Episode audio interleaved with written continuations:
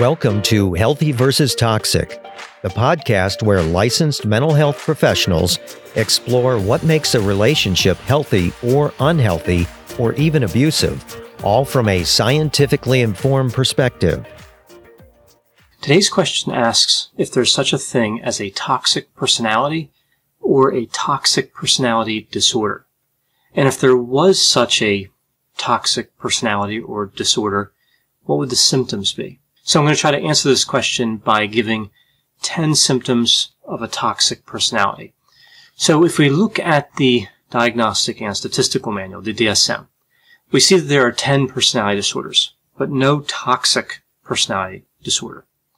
So as I thought about it, I wondered if I could construct a toxic personality definition from the list of symptoms in the symptom criteria for the other personality disorders.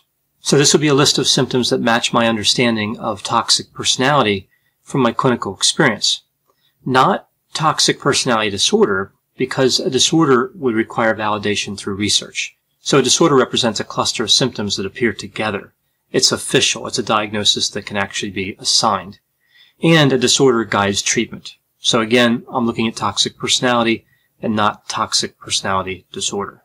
So as I put this together, I considered the 10 personality disorders. They're in three clusters, clusters A, B, and C, and each have a certain number of symptom criteria. In a personality disorder, for example, the first criterion, criterion A, those are the symptom criteria. And then some of the personality disorders have other criteria as well. For example, with antisocial personality disorder, somebody has to be at least 18 years old. That's not a symptom, so it's not part of the symptom criteria. A symptom would be deceitfulness or irritability or aggression or something like that. Now, each of the personality disorders also has, in addition to the symptom criteria, they have a number of symptom criteria that are necessary for diagnosis. Now, again, I'm not creating a disorder here, but I wanted to be consistent with what the DSM is doing with their personality disorders as I consider toxic personality. So if we look at a few of the personality disorders in the DSM, we see varying numbers. For example, schizoid personality disorder is four of seven. Four criteria have to be met out of seven for a diagnosis. Borderline personality disorder is five of nine. And OCPD, obsessive compulsive personality disorder, is four of eight. So what I want to do here was look at all the symptoms and pick 10 that were the most toxic. Now, when I use the word toxic, I'm talking about toxic to other people, not toxic to the person who has toxic personality, right? So we think of toxicity as being, of course, dangerous to everybody, but here again, I'm talking about to other people. So the reason I use the list from the DSM is it's actually a good list. It's well thought out. It's been developed over many years. It's not perfect, but these are fairly common symptoms that we see in clinical practice quite often and would be somewhat easily recognizable to a large number of people. So again, I think it's a quality list and it's a good list to draw on when trying to create a description like this, the toxic personality. As I was looking through the personality disorders, again, I noticed a different number of symptom criteria for each one. And I added all those up, and it's 79 symptom criteria if you take all 10 disorders together. But then I saw, of course, there's a lot of overlap and different types of overlap. For example, we see similarity within the same personality disorder. With OCPD, we see perfectionism, over conscientiousness, and being rigid or stubborn those are pretty similar. We also see similarities between personality disorders. Like impulsivity is listed with both antisocial and borderline personality disorders. Of course, the type of impulsivity is a little different. With borderline, it's around self-harm. But with those same two disorders, we also see irritability and aggression on one side, antisocial, and then anger on the side of borderline. So again, quite similar. With paranoia, we see that across three personality disorders, paranoid, schizotypal, and borderline personality disorders. A lack of close friends, we see that with both schizoid and schizotypal. And then we see others that are conceptually similar, like the lack of remorse from antisocial and the lack of empathy from narcissistic personality disorder, NPD. And also we see some that are on opposite ends of the continuum. So violating social norms with antisocial personality disorder and a strict adherence to the rules, right? That over conscientiousness I talked about with OCPD. One could argue they're just opposite ends of the same construct. So that total number of 79 symptom criteria goes down to somewhere around the high 60s, maybe even mid 60s. So looking at those and changing them around a little bit as I needed, I put together 10 symptoms of toxic personality. This list is mostly geared toward friendships, family, or romantic relationships, but for the most part, it could also apply to work settings. So as I move through this list, the toxicity will be increasing, which is different than how we think of personality disorders, for example. First, personality disorders are not exclusively thought of in terms of toxicity, but second, we also see that the first symptom is usually considered the most important symptom. It's really a key symptom when we look at symptom criteria.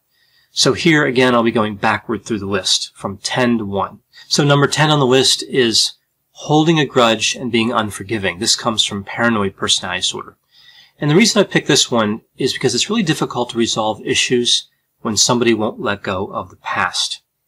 This symptom really keeps people stuck. The toxicity, whatever the level is, lingers. So this traps the toxicity in, so to speak. Also, over time, the original act is usually exaggerated. So for example, if somebody is holding a grudge about harsh words that were said to them that were meant to be critical, they might change that later on into like screaming and yelling. So they make it worse than it was. The interpretation becomes more negative. Another reason I chose this is because when healing does start to take place, when that grudge is remembered, when it's retained and brought back, the healing seems to go back to square one. So this is a toxic characteristic. Moving to number nine. For this one, I picked inappropriate, provocative behavior, specifically the kind we see with histrionic personality disorder. Now, I selected this one because it's tied to infidelity, and this is toxic. It affects about 40 to 60% of marriages.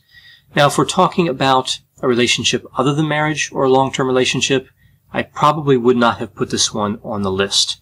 I probably would have gone with being envious or believing other people envy you, which comes from narcissistic personality disorder. Moving to number eight, this one is the sense of entitlement we see with narcissistic personality disorder. So sense of entitlement is really much more than believing you're entitled to objects, right? It's that too, though. Like people that have this symptom, they do think that they're entitled to nice cars, nice clothes, nice things in general. But the reason I think this is toxic is because it also includes feelings. People with this symptom feel like other people's feelings should be a certain way. They're entitled for other people to feel a certain way about them. For example, they're entitled to be loved or cared for. And when somebody feels that feelings are entitled, they don't work to get those feelings through legitimate means, like loving and caring for somebody else. So they don't put a lot of effort into the relationship. And when this happens, this creates toxicity. You have kind of a one-sided relationship where one person just expects everything to be given to them. Again, they deserve it, they're entitled, and the other person is really working hard to do that. It's imbalanced and again, toxic. Number seven is also from narcissistic personality disorder. This is being arrogant, condescending, and pretentious. So an arrogant attitude shuts down discussions because it frustrates people. So if you're dealing with somebody who's arrogant, they're probably going to frustrate you. It makes people not want to work to heal a relationship.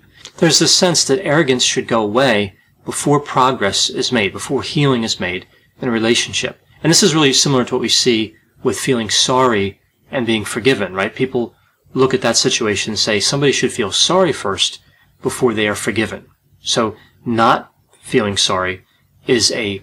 Hi, I'm Matt Harris. Seton Tucker and I host the podcast Impact of Influence, which for two years covered in depth Alex Murdaugh, who was eventually convicted in 2023 of murdering his wife Maggie and son Paul. That story continues to evolve, and we will cover that. Plus, we will tell you stories of other true crime events that have happened in the South. Please join us on Impact of Influence and give us a follow on the Impact of Influence Facebook page. Greetings from Evergreen Podcasts. We're rolling out a listener survey and we want to hear from you. The information in the survey will help us gather statistics and in turn make our shows more appealing to advertisers. I know most people don't like ads, but this is one of the only ways our shows make money and help keep their lights on. We promise it will only take a few minutes, but the impact on our podcasts will be tremendous. As a token of our appreciation, we'll randomly select one lucky participant each month to win an exclusive merchandise package from Evergreen Podcasts. Head to evergreenpodcast.com slash listener survey to help a show and possibly get some free stuff for doing so.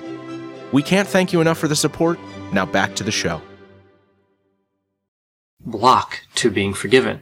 And being arrogant, again, is a block to a relationship making progress. Number six is a reckless disregard for the safety of others. This is from antisocial personality disorder. And the reason I picked this one is because feeling safe is a key part of any relationship. If someone disregards safety, there's no way to feel comfortable or relaxed around them.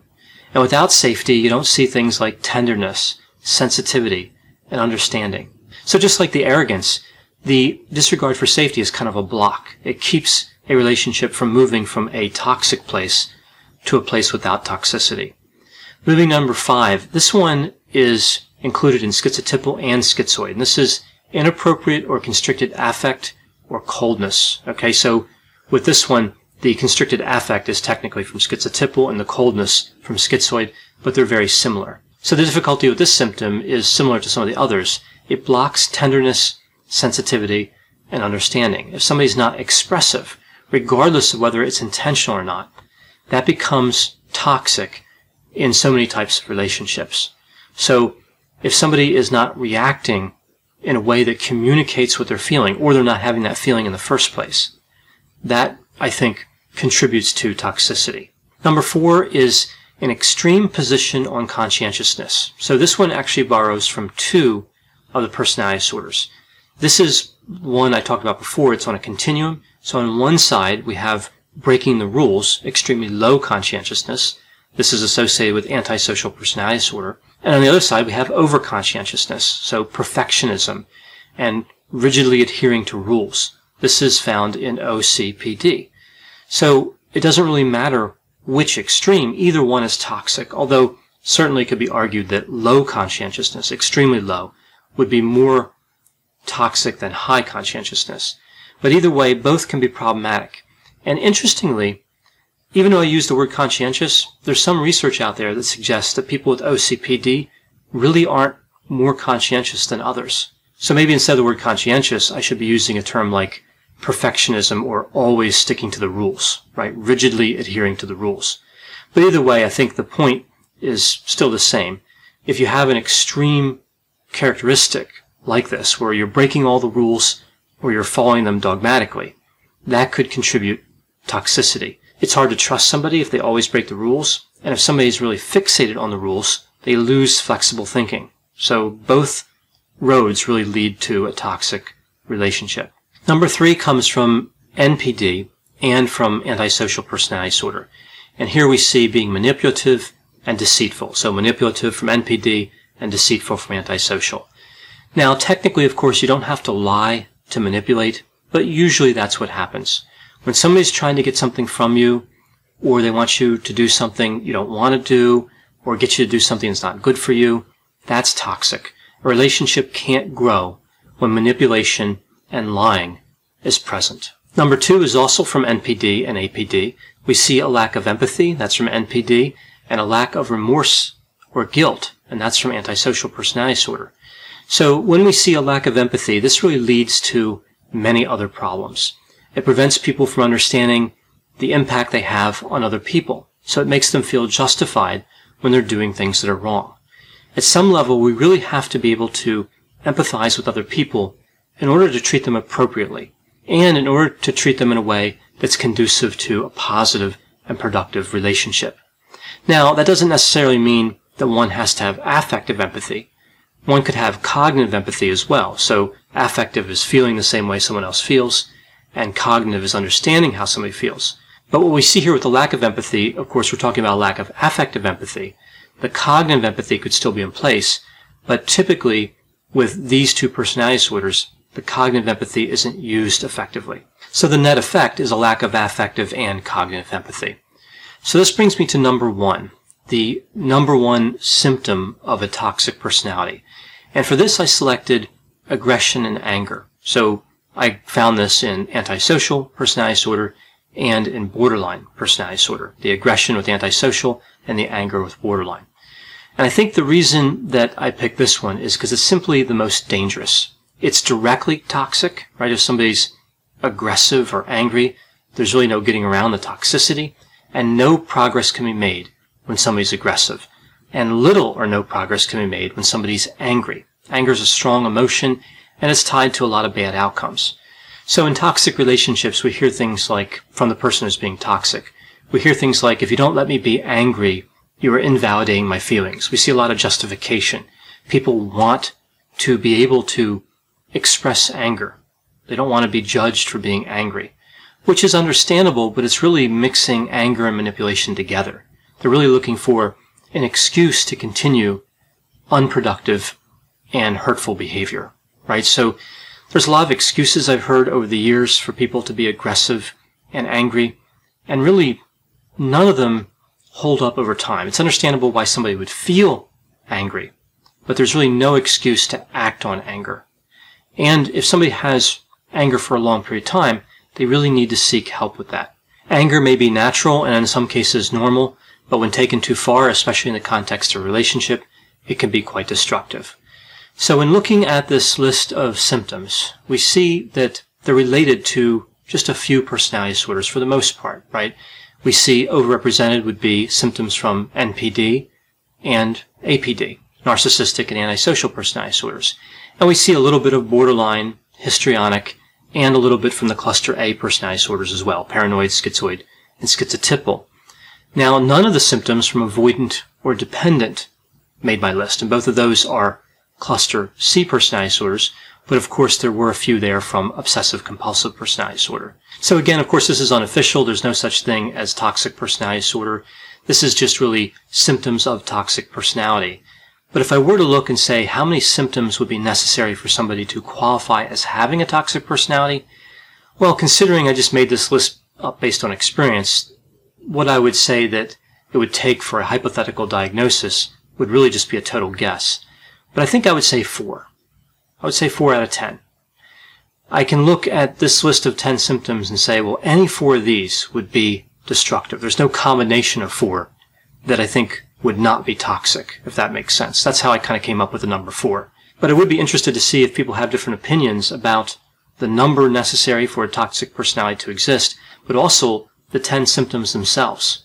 Do they really add up to a toxic personality? Thanks for listening. This has been a production of Ars Longa Media. The producers for this show are Christopher Brightigan and Madison Linden. The executive producer is Dr. Patrick Beeman. For more content, please visit our website at arslonga.media. To leave feedback or suggestions, send an email to info at arslonga.media. To find more content from Dr. Grande, including a link to his YouTube channel and his other Ars Longa podcasts, visit our website at arslonga.media. This podcast is intended for informational purposes only and should not be construed as medical or mental health advice. Ars Longa, Vita Brevis.